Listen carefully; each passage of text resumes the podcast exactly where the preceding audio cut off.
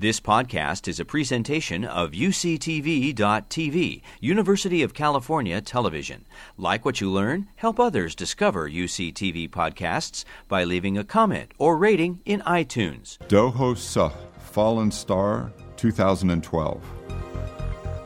We followed Do Ho's work for a while before inviting him to the campus.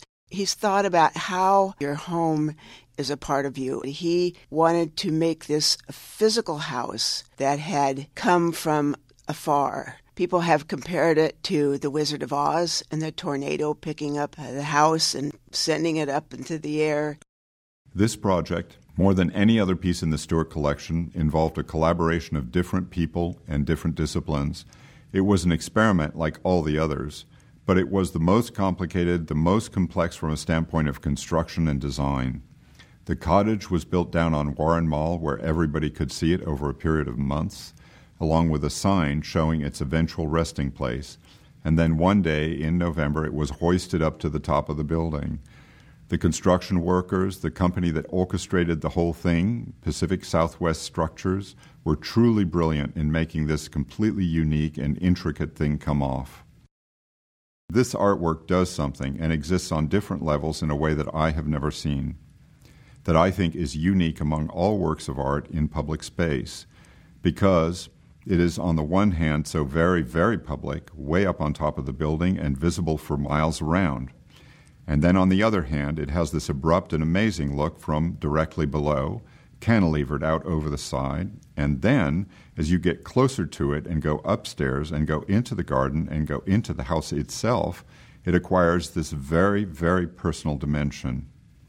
The house is very familiar once you're in. It is familiar, but it is not familiar feeling. You have to adjust, just as Do Ho did when he came here. You have to adjust both mentally and physically, in the case of this house, to your new surroundings. Of course, we had to furnish the house and it had to have wallpaper. The wallpaper guy was luckily a perfectionist. It's on a tilt, so it was very hard. There's not a plumb line in the whole house. There are comfortable couches and chairs.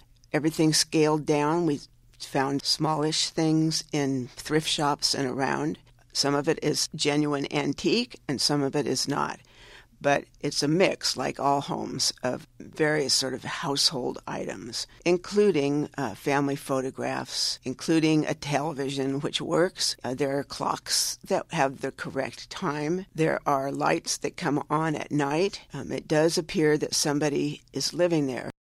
And the garden is intimate. It's scaled down. The bricks of the pathway, the furniture inside and out in the garden is scaled down all of the plants are selected because they have smaller leaves and because they can be seen as slightly miniaturized. The house itself is about 80% of full size, so it feels like a full size house, but it feels like a very, very small house. The door jamb, for instance, is somewhat lower than a normal door jamb. A tall person has to duck when they step inside. Nothing in the house is straight, except for one thing the chandelier that hangs straight down from the ceiling, which looks for all the world like an incredibly, magically levitated chandelier. There were many who said it couldn't be done. How could you possibly do this? But with persistence and the collaboration and cooperation of this whole team, we made it happen. And we think it's an unforgettable one that will be in many people's minds for generations to come. You've been listening to a podcast by University of California Television. For more information about this program or UCTV, visit us online at uctv.tv.